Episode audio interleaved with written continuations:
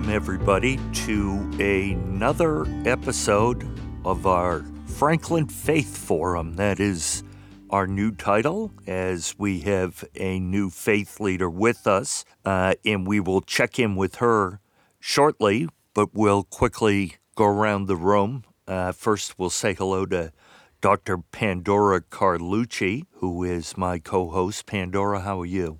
I'm doing fine. Fine, Jay. How are you this morning? I am doing great. Great. Couldn't be better.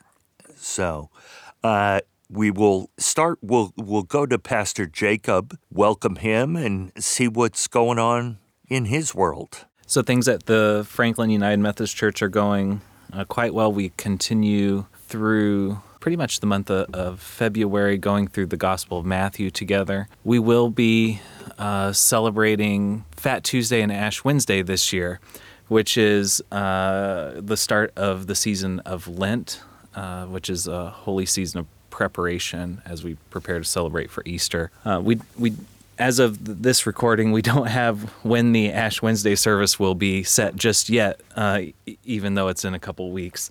Uh, but we do know that we will be having a Fat Tuesday pancake dinner on Tuesday, February 21st. The dinner will be served from 5:30 to 7. You can come whenever uh, in that in that block of time. Get a pancake, have some sausage or some sort of meat and a beverage and enjoy just a time of fellowship. Uh, for those that may not be aware, Fat Tuesday is uh, a pretty traditional, actually, Christian preparation for the Christian holiday. Uh, the season of Lent is a time of fasting and, in some sense, deprivation. And so it was the tradition in the church to rid the cabinets of all your flour and sweets as you prepared this holiday uh, or this season of preparation.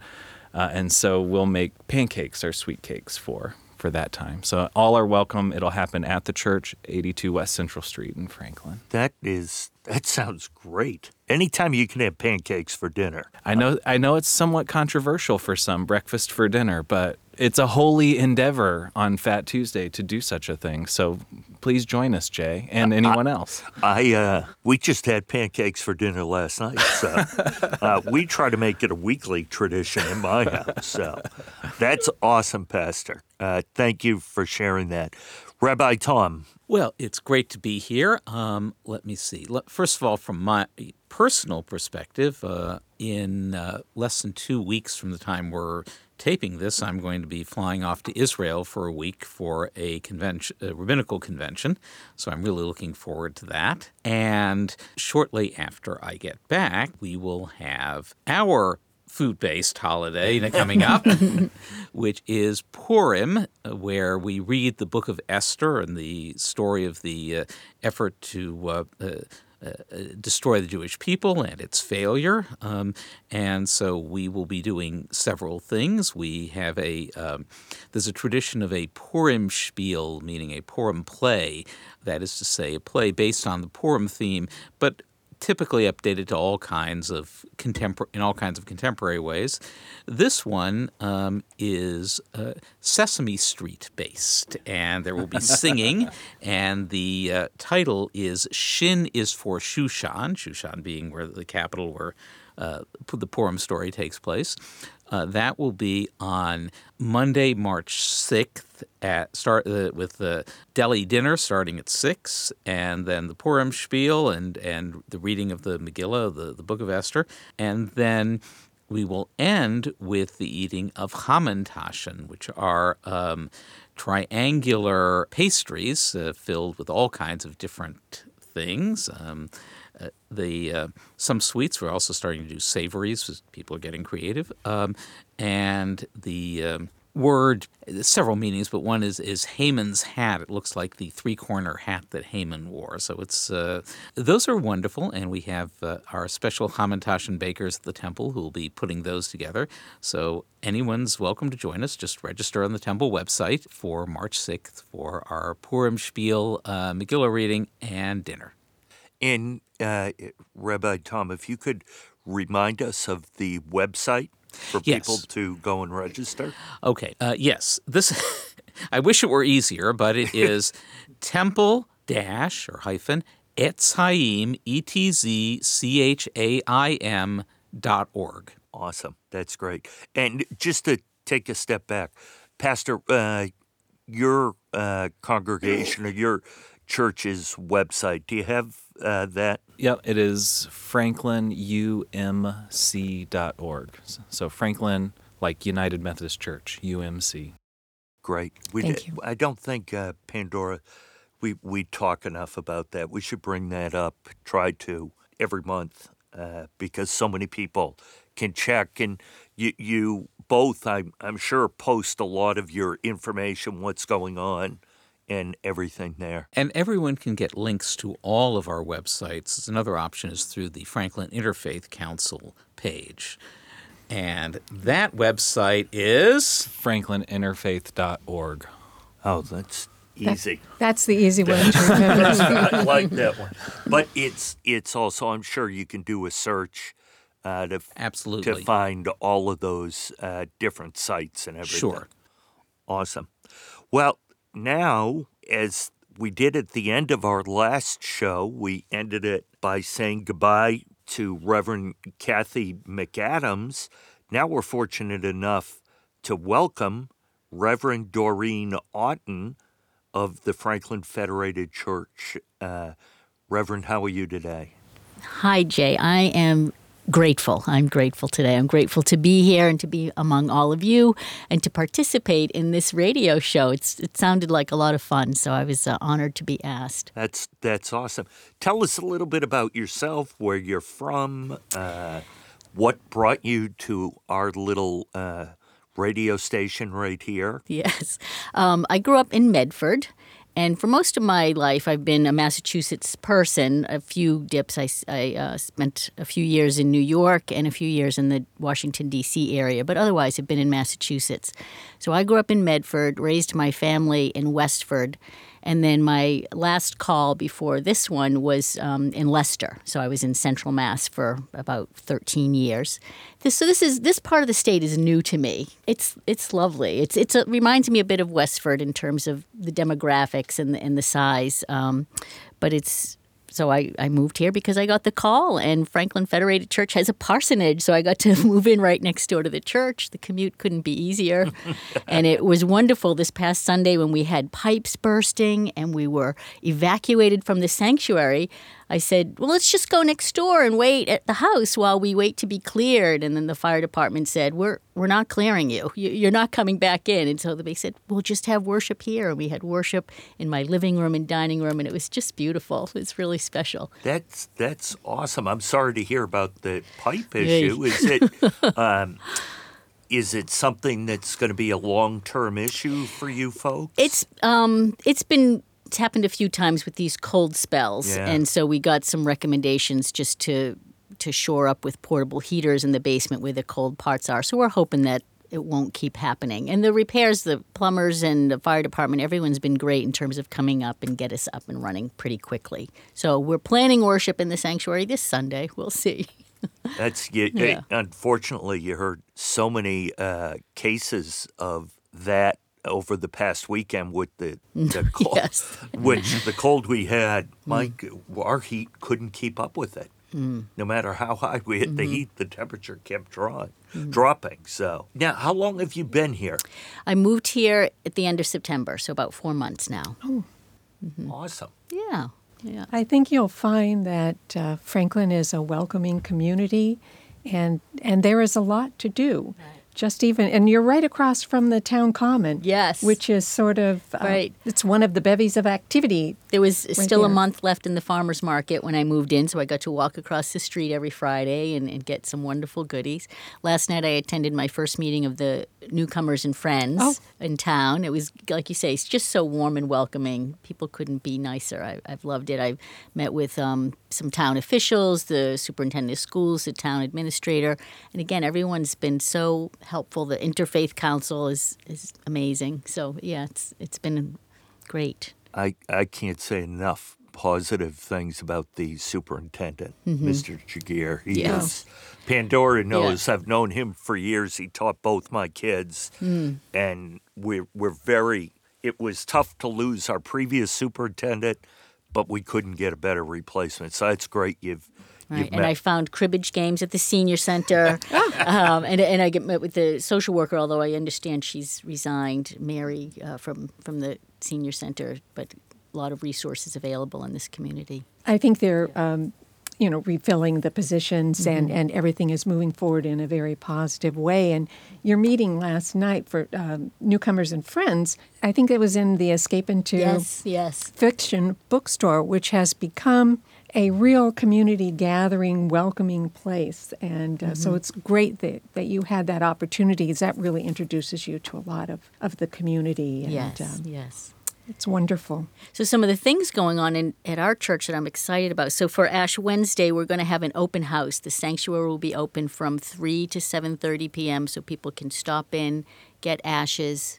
There'll be some music playing in the sanctuary. You can just sit in in peace and absorb that. Uh, and then at around 7:25, I'll just do a brief closing prayer service to cl- close that out. A real passion of mine is is racial justice. I've been I'm a certified racial justice facilitator, uh, and I've done a lot of work with that in the United Church of Christ. And um, I found a passion for it at Franklin Federated, so that was such a great fit for me going there. They they're uh, they were a, a member initiated social justice team that initially started off focusing on racial justice and spread out because there's so much intersections with all those issues. And our social justice team is going to be hosting an online training. It's called Training Active Bystanders. Um, Quabbin Mediation is going to run it. It's a Zoom workshop. It maxes out at 25 people, so the space is limited and it costs $15. But it's going to be about how to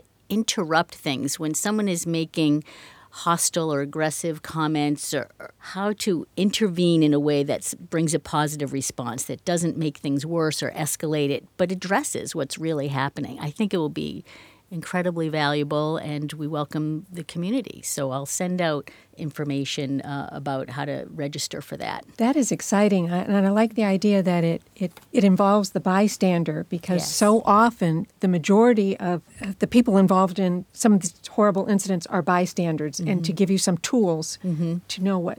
I'm thinking that's what it is. It's Right. going to give you tools. Is is that correct? Is That's that, exactly it. You know, I was I was in an incident on September 11th a few years ago. I was on a, a ferry boat and someone and there was a group of darker skinned people there and someone started saying, "Look at those." You know, just being very insulting. They're up to no good and I I just didn't know what to do or say and I just said, "Hey, you shouldn't be saying that." But I had had a moped accident that day. I wasn't at my and I just felt helpless. Like I wanted to say something, but I didn't know what to say. So I was sharing that with my social justice committee, and they said we should do role plays or we should do something. And then I found this organization, Quabbin Mediation, that that has a curriculum for this, and we'll run it. So yes, I, I think that helplessness that we can feel when we're witnessing that is awful. So to have some tools, I think it can make a big difference. For you said it is capped at 25, 25 people. people, yes. Uh, where can people go? Can they go to the Franklin Federated Church's website for a link to register Um, for that, or how does that work? Yes. I don't know if the link is on the website yet. They can email me Yeah. at ffcrev, R-E-V, at gmail.com, and I will connect them. Awesome. For those who listen to this show, uh, either previously or on a regular basis, you'll know that we always have a focused uh, subject for discussion that our faith leaders research and identify. And this month, our focus is going to be on what are the sacred texts in your faith tradition. So we're we're going to turn it over to our faith leaders and they're going to explain what these texts or books are, probably something having to do with why they are sacred texts and why the level of importance and how they are enveloped and a part of their traditions. And so we're going to see who has a level of comfort in leading the uh, uh, discussion. As, so as everybody points to the new girl. it's never easy to be the first, the first one And so, um, Reverend Oughton, I think that uh, they have all selected you. Do you have a level of comfort in leading, leading this off, or would you like to No, I ask I, someone else? I, I have been trained to say yes when asked to do something. So I'm going to say yes to this. And I have not done much study, but I did write an ordination paper many years ago where I had to talk about these things. Um, so our sacred scripture in the Christian tradition is is the Bible. I like to think of the Bible as a library more than a book. It has a lot of different books. And the Christian Bible is separated into two main sections the Hebrew Scripture and then the New Testament. In terms of volume, the, the bulk of it is the Hebrew Scripture. And then the smaller part is the New Testament, which contains the four Gospels, the um, story of the f- early church it told in the book of Acts, and then the epistles or the letters to various faith communities as, as the as the faith grew. As, so, right, Jacob, that's our scripture. That is our. That's our so this is book. where, uh, Yes. you know, the United Church of Christ, Baptist Church, and the United Methodist Church are in full alignment in terms of the books we recognize uh, as our official sacred texts. The only thing that I thought of in terms of this specific com- conversation is, is there is controversy, may be a little bit too heavy-handed of a term, but there is some dispute over what those sac- sacred texts are within the Christian tradition. So I think you can correct me if I'm wrong here, uh, but for Methodists, we don't recognize what's sometimes called the Apocrypha as sacred text. They are they can still be used and referenced as secondary texts, but they are not the primary texts from which we right. draw our faith upon. and they're in some Bibles and they're not in other Bibles, the Apocrypha. So I remember I, I, I used a reading in this worship service once from Sirach, and someone called me and said, I'm looking it up and it's not in my Bible. So, yeah. Right. Uh, and so that far from an expert on the traditions that use the Apocrypha, but I do know, for instance, that the Roman Catholic Church does. And I loved in the study guide Jacob developed, used the word canon. So the collection that is authorized, so to speak, or recognized. And and it's just so interesting to to realize that in the early Christian church, there was no canon. Right. And so different faith communities used different letters, different readings. And then it was only when the, the councils gathered in the 300s. 300s, in the that's the 300s fourth century, yeah. to decide this is in, this is out, and and sort of closed the canon. And you know, the UCC has a has a slogan: "God is still speaking."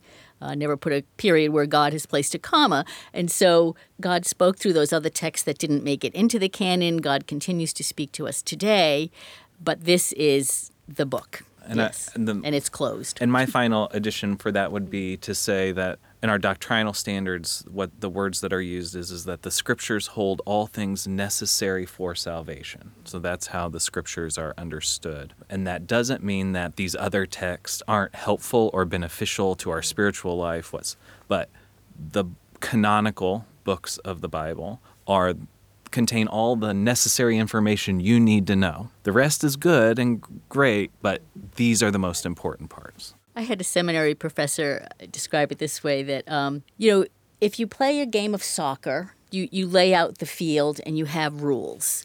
And you can kick the ball off the field and do whatever you want, but that's not soccer. So if you want to play Christianity, this is the this is the book. These are the guidelines. These are the the precepts, the creeds, etc. Um, it doesn't mean that anything else doesn't have value, but it's just that's not the the Christian field. Now, I would be interested to know Rabbi Tom's take on Yes. this simply because we Christians, in rel- relative to Judaism, are the new kids on the block. Yes. And we rearranged the Hebrew scriptures Yep. and um, and added to the scriptures as Sorry uh, for that. you know. So I would be curious what the kind of traditional Jewish take on scripture Sure. is. I'll be glad to. Let me let me start with the fact. First of all, when for for those in Radioland, when we say canon, it's got one N in the middle. It's not the boom boom kind. the second thing is I've been very pleased to note that with the growth of fan fiction, the concept of canon with that one N has moved out of a mm-hmm. purely religious realm, and people understand it in all kinds of ways. So you get the idea of a, a set group of things. Well, in Judaism, it's always complicated. Everything we do is complicated. That's part of our fun. Our really our sacred text, in some ways, our real sacred text is the Torah, and the Torah is not the same as the Bible. It's not even the same as the Hebrew Scriptures or the Jewish Bible. It is the first five books of all of the of the Jewish and Christian Bibles. And in Jewish tradition, it is believed that this was given to Moses at Mount Sinai from God. Modern Jewish thinkers tend to be saying it's more it's a human product and it's God inspired, but but it's its power and the reason it, it's we focus on it is the sense of it being sort of directly from God. Then so that's the that is the that's the Torah. Then a set of other important books were put into a kind of canon called in Hebrew Tanakh, Tanakh being an abbreviation for Tor- for the Hebrew words Torah, prophets, and writings, which are essentially the Hebrew Bible slash Old Testament in a different arrangement, as uh, Pastor Jacob was saying, that that we've used, and that have a, kind of power, not quite at the same level as the as the Torah, but often refer to direct divine actions, and so you know that that's obviously a big deal. I will then add if you want to study some Torah, the standard Jewish way of doing it is you have a page with a little bit of Torah that's right in the middle, and all around it are people's commentaries on it. Because in Jewish tradition, the whole way you read these texts requires looking at other interpretations. There are already sections in our service, there are already sections from the prophetic books that are used as kind of commentary on Torah texts, and we read them each week as that. But then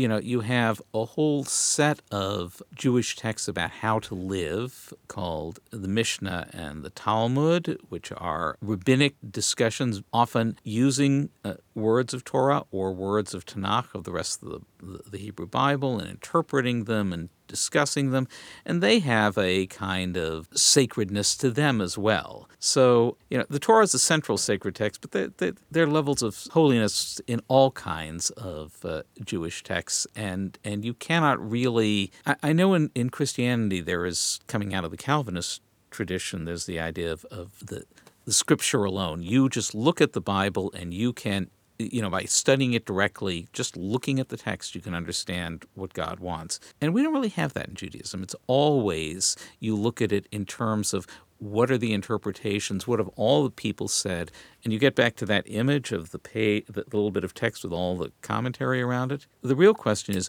what's your place on the page? How do you interact with these various interpretations? Do you agree? Do you disagree? How do they teach you how to live? And how do you decide how to live based on them, not necessarily following them, but based on them? That's really interesting. It is Probably more than anyone wanted to hear, but whatever.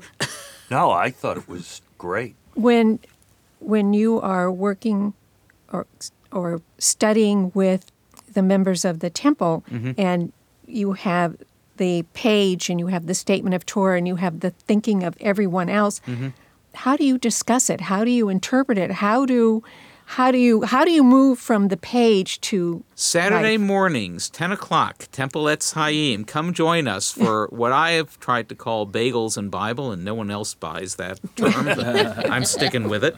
Uh, our Torah study group. Uh, so what we do, I'll tell you what we do.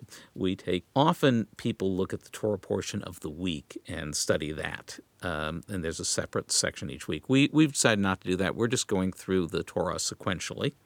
We've been at it for about 10 years now and are halfway through Exodus.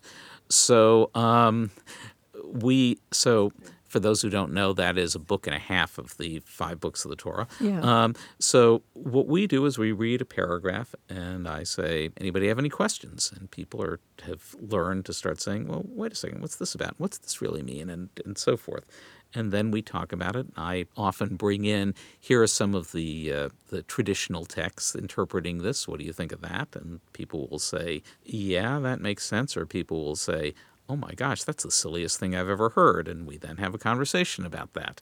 So it's a combination of their questions and their interpretations, the traditional interpretations, and it all goes back and forth. Very interesting. It, it, it, it's important to learn how others use this. And mm-hmm. I would think in the in the Christian portion of the, the Bible, how, how do you take a section or a thought or a, a, take a particular expression and unpack it with your congregations, I- either one? So we have a similar gathering uh, that I lead on Wednesday nights. So I think it's a good opportunity to share. You know, we meet on Wednesday nights at 7 p.m. most Wednesday nights because I do have a family and sometimes the schedule has to shift because of that. But our process is actually very similar to what Rabbi Tom just mentioned. So we'll take a text and then kind of ask some basic questions. What are things here that are inspiring? Are there things here that you have questions about? Are offended by? Um, and then and then go about trying to unpack those questions and what it might mean for our lives uh, today. In that particular, in in the my Wednesday night group, we did have an, a very fascinating discussion recently. We've been going through the Gospel of Matthew and Jesus' Sermon on the Mount, and the question came up when we read the Sermon on the Mount, which is one of the largest blocks of Jesus' teaching in the New Testament. Is Jesus speaking to us or is Jesus speaking to those first hearers? And how do we navigate how do we navigate the 2000 year difference between the way the audience would have heard it and the time and culture we live in today? And so that, those are some of the ways I think that we and I, and I don't think it's un, it's that much dissimilar to what Rabbi Tom is talking about his process with his with the temple is you know of, how does this text apply and speak into our world? And how can what's being said impact the way we either understand the world or interact in it mm-hmm. And that understanding and interacting can be two different things depending on the text You're in Matthew now. Do you go to another gospel? Like, how is is there a plan? So we've been so we do a thematic. We've been doing thematic, not sequential. Typically, do thematic series at the Franklin Church. So for right now, we are going sequentially through Matthew. We're using here's a good two cent seminary word. We're using an inductive method of Bible study, which means looking at the text within the text and not trying to go beyond it at all. So, for instance, in Gospel of Matthew, what is Matthew saying and what does that mean? Not what is Matthew saying and what does some other part of Scripture have to say that maybe supports this. So we are looking just within the gospel for now. But within that study, you still have thousands of years of commentary on that one text, you know, on that one text. Again, very similar to Judaism in that context. So at Franklin Federated, I started what I call a lectionary Bible study. So there's a cycle, a three year cycle of readings that is recommended by the uh, Revised Common Lectionary Committee. Uh, and so you'll find a lot of Christian churches preaching on the same texts each week. So the lectionary consists of a gospel reading, an epistle, usually a psalm, and then another thing from the Hebrew scriptures, a prophet or something. And so I'll, I'll I have it at my house at the parsonage on Monday morning, and we look at the texts that are recommended for the following Sunday, so that this can inform my preaching in a way. I get input from from members of the congregation, and we'll just read each of the passages aloud, talk about them individually, and then why why were these put together by the RCL? What what's the common thread? What's the theme? And again, questions like who who is who is this for? How does it apply to us? Does it apply to us? Are there metaphors that are used that made sense in those ancient times? What might be a an updated metaphor to replace that? So really trying to unpack that, and, and we have between six and nine people, so there's lots of ideas. Um, and it's funny, I have a study Bible, so I'll read the notes in the study, but that's very different from what from the, what the rabbi is talking about with ancient commentary all around in the margins. Uh, a study Bible is whoever produced that Bible has some thoughts about it. So that's how we do it here. I have in, in my previous setting done thematic or parts of the book, look, looking at epistles, looking at the Torah. And so forth, a deeper dive into each of those. But I will say, so this is a good question for the both of you. So when I'm looking at a text, particular, say for Sunday morning, I'll use what we would call just a commentary. And in the Christian church on the mm-hmm. Bible, there's anyone who can Textweek.com, write. baby. There's all kinds. There's all kinds of commentaries of various academic levels and various ways of approaching the scripture. And I find that most of my Christian clergy colleagues kind of have a specific set of commentary that they they like to lean on, and so that's where a lot you'll gain a lot of your preaching insights from. Uh, I'm curious, Doreen, do you have a favorite commentary that you have on your bookshelf? And then I have a specific different question for Tom because it may be asked differently for him. I do not have it on my bookshelf, and I don't know how people prepared worship before the internet. I, you know, when I was in seminary, I learned of this website, textweek.com, Yep. and it connects you to a lot of different commentary, and and from from hundreds of years ago to as recent as this year, and and, and current Oh, commentary. that's one of I my have favorite some of my tools favorites, as well. Yes. Yeah. There's another, uh, it's an electronic one. It's free to everyone called Working Preacher. Yeah. I believe it's workingpreacher.org. It's from, I think, Calvin College, maybe. Um, and they'll provide the commentary on the RCL Right. readings. And you can link, link onto that from textweek.com. Yes. So, yeah. yes. Um, I, I have specific commentaries I like to use. Um, the New Interpreter's Bible is kind of the academic standard. That's one introduced to in seminary. That's the one I almost always turn to for the Gospel of Matthew. We're reading through N.T. Wright's commentary on mm, Matthew. Mm-hmm. It's called the Ma- the Gospels for Everyone series. But for Tom, I was curious about mm-hmm. in Judaism. You just mentioned texts that are kind of built-in commentaries, not like standalone things. So is it that does it work that way? Do you have like a specific area of say the Talmud that you like to So rest in a lot or is Not- there So, in so in addition to the Mishnah and Talmud, which are themselves, which are, are you know are fascinating texts, but are there's a particular they really operate kind of parallel in some ways to to to the to the biblical text. They're organized in a different fashion. It's a there's a whole story about that, but there are commentaries directly on passages of the Torah. The the classic one is by Rabbi Solomon Isaac, known uh, Rabbi Shlomo Yitzhaki in Hebrew, known by his initials as Rashi. But you know, and so these are verse by verse commentaries, and they do exist, and we have all, and, and so there are all sorts of those. Um, what I I have modern commentaries and, and interpretations. The the the the reform movements, the Torah, a modern commentary is one of my favorites. I think it's really well done. Uh, the conservative movements called Etz Hayim, not about our temple, uh, is, is, is, has, is, is, is an excellent one. I mean, there are all kinds of those. But what I actually tend to like to do is take the way, the, you know, I was referring to those, to, to the text with a whole bunch of commentaries around it. Uh, it, it it's called in Hebrew a Mikraot Gedolot, that is, uh, a big Bible. Uh, and Mikraot Gedolot, there's a version that I like to use for that, that's been translated into English, makes it easier, speeds my reading up. Uh, but you know, I've also got Hebrew texts that I can find uh, of sort of uh, on any particular, you know, and so you've got there are tons of thoughts about uh, particular verses and that. And once I, I sort of home in on there's something that intrigues me about this text this you know this this these two or three verses. And then I'll read to see what lots of people have said about it and see if that gets me sort of to where I want to go. But you know there are also all kinds of incredibly modern contemporary takes on it and um, you know and they're useful too. How do you um, direct your faith communities if someone wanted to read and reflect at home? These seem like resources for faith leaders. Are there also Well, I, I will say that in Judaism, that part of the idea is you really don't. We don't so much want you to stay Right. and reflect on it at home. Yes. we That's want what you I to do it in community. The traditional Jewish way of studying is. Uh, which we don't do too much around here, though you could do it, is something called a chevruta, meaning a, a, um, a friendship group or a, a partnership group. And typically that means two people looking at a text and saying, What do you think it means? This is what I think it means, and having a real conversation about it.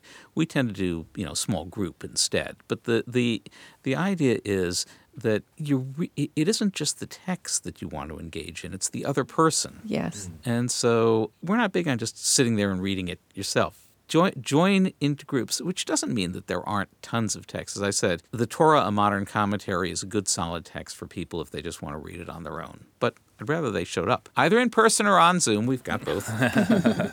Though the bagels are better in person.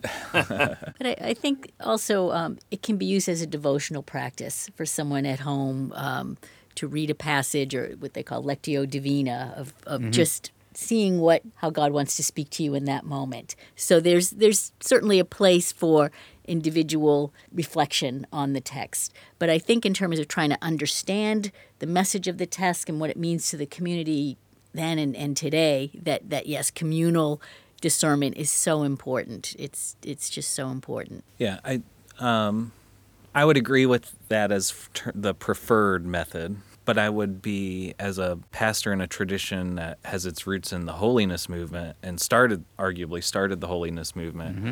Individual reading of scripture, God the, the Holy Spirit can move through the individual reading as well as through the communal reading of, of scripture to uh, work what Scripture is supposed to do. That is, convey the knowledge of salvation, of, of God's eternal love and God's purposes in the world. So I think it can be absolutely be done individually, but I agree with the cautions that have been spoken. When you only ever read it individually, you miss out on some of the balance that having another reader with you can provide. So, uh, if I'm reading by myself, my own biases can be confirmed very easily. When I read in community, there's a uh, a give and a take there uh, that stretches one to see in new ways. Well, you know, when I first felt, as they say in the business, a call to, to ministry, and I applied for seminary and I was accepted, and I thought, I hardly know the Bible at all. I should probably start reading it, right? So I, I just got the Bible and, and just started reading from page one. And it was so overwhelming and confusing, and I didn't understand any of it. And so I was so relieved to get to class to seminary and have them say, no, no, that's you don't don't do it that way, right? Or um, it, it just was helpful to have some direction. So, so it was a good question, Pandora, about how do we guide our parishioners, our, our church members, our temple members in studying Scripture. And there's some there's some good good books about how to understand Scripture, what it all means, and how to look at it. But I- would just say though, and I'll only speak for myself in in the way I understand myself as a clergy person reading scripture.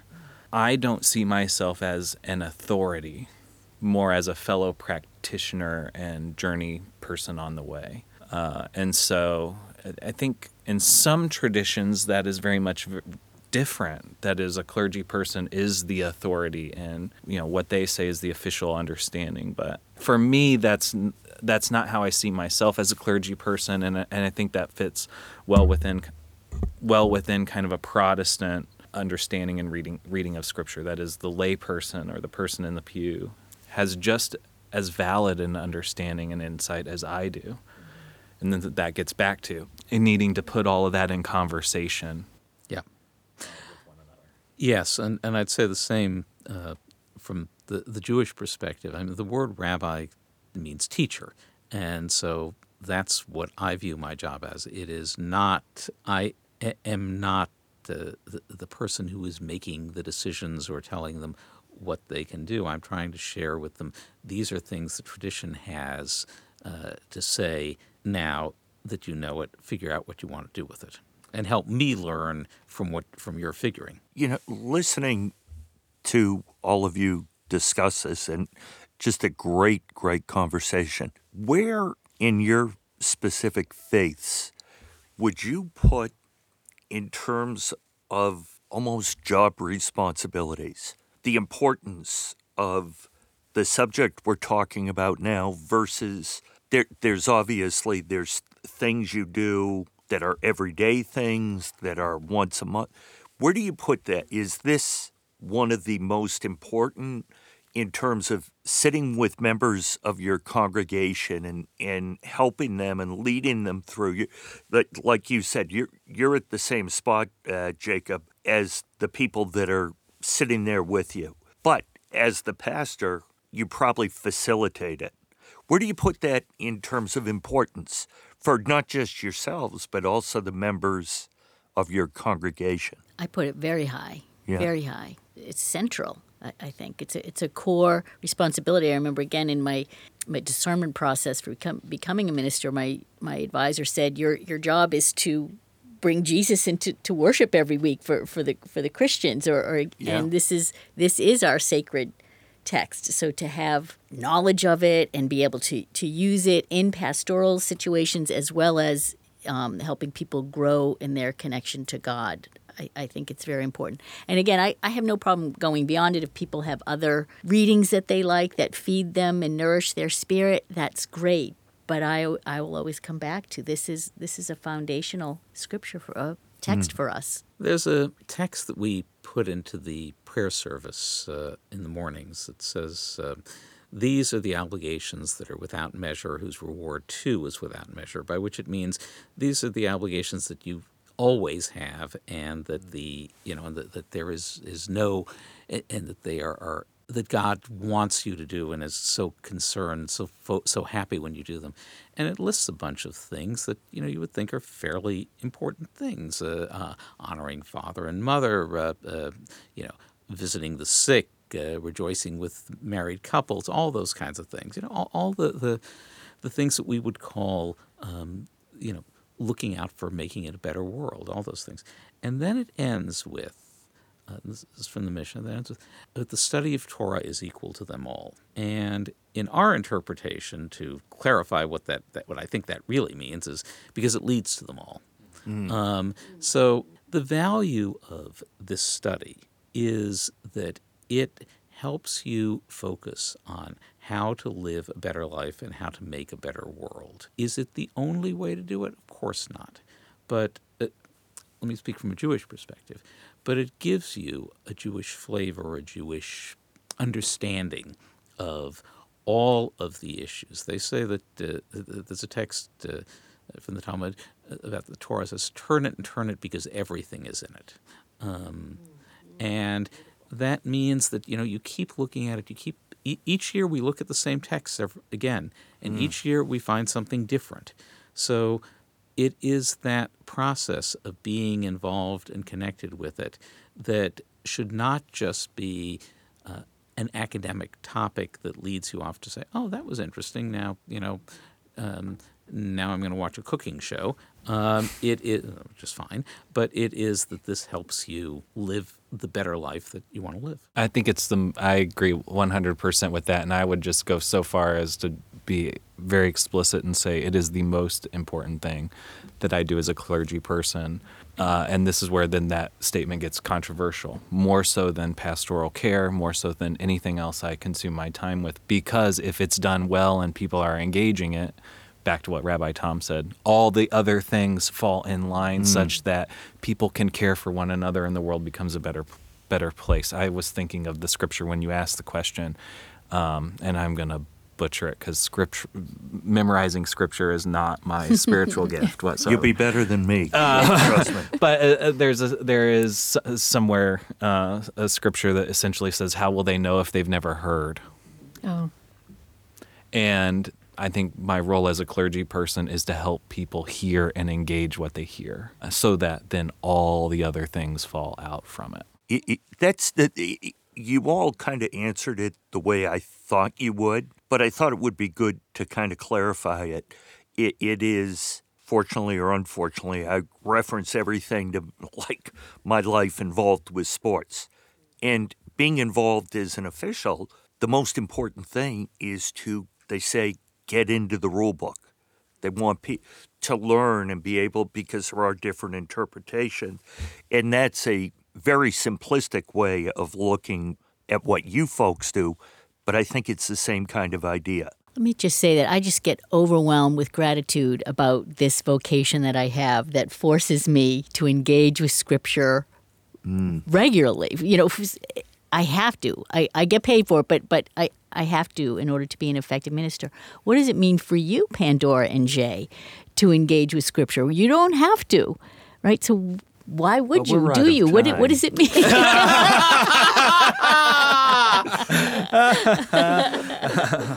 We, we, we want to thank Reverend Doreen for her last visit on the show. well, uh, Jay, your you had a sports reference. I think I would have an education reference, and and I, I listening to you all, I'm thinking of teaching and learning, and it's it's teaching and learning. And you talked about the communal voice, and and uh, as we teach and and learn, speaking for myself, learner. You know, we're, we learn, we listen, we, we you know that's uh, I, I didn't even really understand the question, but I, I, I we want so much to share this Yes. this gift. yeah, And, and we're learning from the gift. And, Right. Would and you I, say? I agree. Mm-hmm. And Pandora and I have talked about this since the first day we did this show. That and and I think today is a perfect example. We have just sat back, let the three of you talk, and at least I do. I learn so much. Oh, a And- tremendous. And I love hearing different perspectives from different churches, different religions. And I think that's what kind of opens people's minds. And, and hopefully there's at least one person out there that listens to us. Doesn't have to be the same person every month, but they get the same kind of feeling. I, I feel when we walk out of here that I don't want to say a little smarter, but I've learned a little bit more than I knew when I pulled into the parking lot earlier. Mm-hmm. And that, for me, is successful, I think. Yeah, I, I I agree. It's it's a learning experience. We, you know, receive your knowledge, your your your everything. It's just a learning experience. So we, we thank you, and and I, I I hope we do have more than one person because I I think people listening would are learning as as well. And Well, and I, th- I'm, sh- I would think we have more than one person, but you know, i i I was always taught if you can have a positive impact on one person. I know you being in education, if you have m- that one student, it is a positive. You've done your job, and I, I just, I think it's interesting, and it's been this way since we started it, and you, we learn something different and just hearing this stuff, at least in my everyday world, I wouldn't necessarily be hearing it. So I'm very thankful that we're involved with this because it gives me an outlet to learn that I wouldn't have had if we weren't doing this show. And that may not answer your question at all, but it certainly ate up some time. and that was the big goal. Uh, anything else before we get to Pastor Jacob, who's going to give us our, our closing thoughts and reflections? So in my tradition, there is a typically a Sunday. In some congregations, it happens every year, and some other congregations every few years, where children are presented with Bibles, and um, in various churches I've served, those ages have fallen anywhere from a six-year-old who's just learning to read, and you give them a children's Bible, to a high schooler or a graduate who receives a f- full adult Bible or even a study Bible. And what I wanted to do to share, I wanted to share part of the liturgy of that presentation of Bible of the Scripture because it actually piggybacks quite well, and this wasn't necessarily foreseen of some of the comments that were made today. And I, I'm going to scrub it up just a little bit so it has more of an interfaith appeal. But I want to offer uh, this as a as a closing thought and benediction. So as uh, children come up, they they face the clergy person, and the pastor says, uh, and I offer to our listeners, receive these sacred texts, learn their stories, and study their words. Its stories belong to all of us, and these words speak to us all. They tell us who we are, they tell us that we belong to one another, for we are the people of God. And so I want to just leave with a closing reflection to say, I hope, whatever your tradition is, you will dive into those sacred texts. You will learn their studies and study, learn its stories and study its words, and then join a conversation group about it, whether it be in one of our congregations or your own, um, because the stories belong to us all. Amen. I, I think, Pastor, that what you just said at the end, uh, in terms of people joining a group, it doesn't have to be their congregation. You can go to any one of the three of you, any other uh, faith leaders eh, that are doing this, and I, I encourage people to go to the uh, franklininterfaith.org where you can get the links to, to everyone's um, various church but you can join the discussion you don't you don't have to be Jewish to go and sit down with Rabbi Tom Right. and talk about things with his group. And I think you're all saying that, which I, I think is a great option for people out there. I think there are a lot of opportunities to explore houses of worship, to explore thought, to learn, and we see them in our community. They are informal ways and formal and more formal ways. And uh, thank you for making them available, for sharing your contact information, the URLs, for welcoming people, and I know the other congregations do as well. And we would just like to thank everyone today, and we look forward to seeing you all virtually in another month. Awesome. Thank you all very much. Thank you.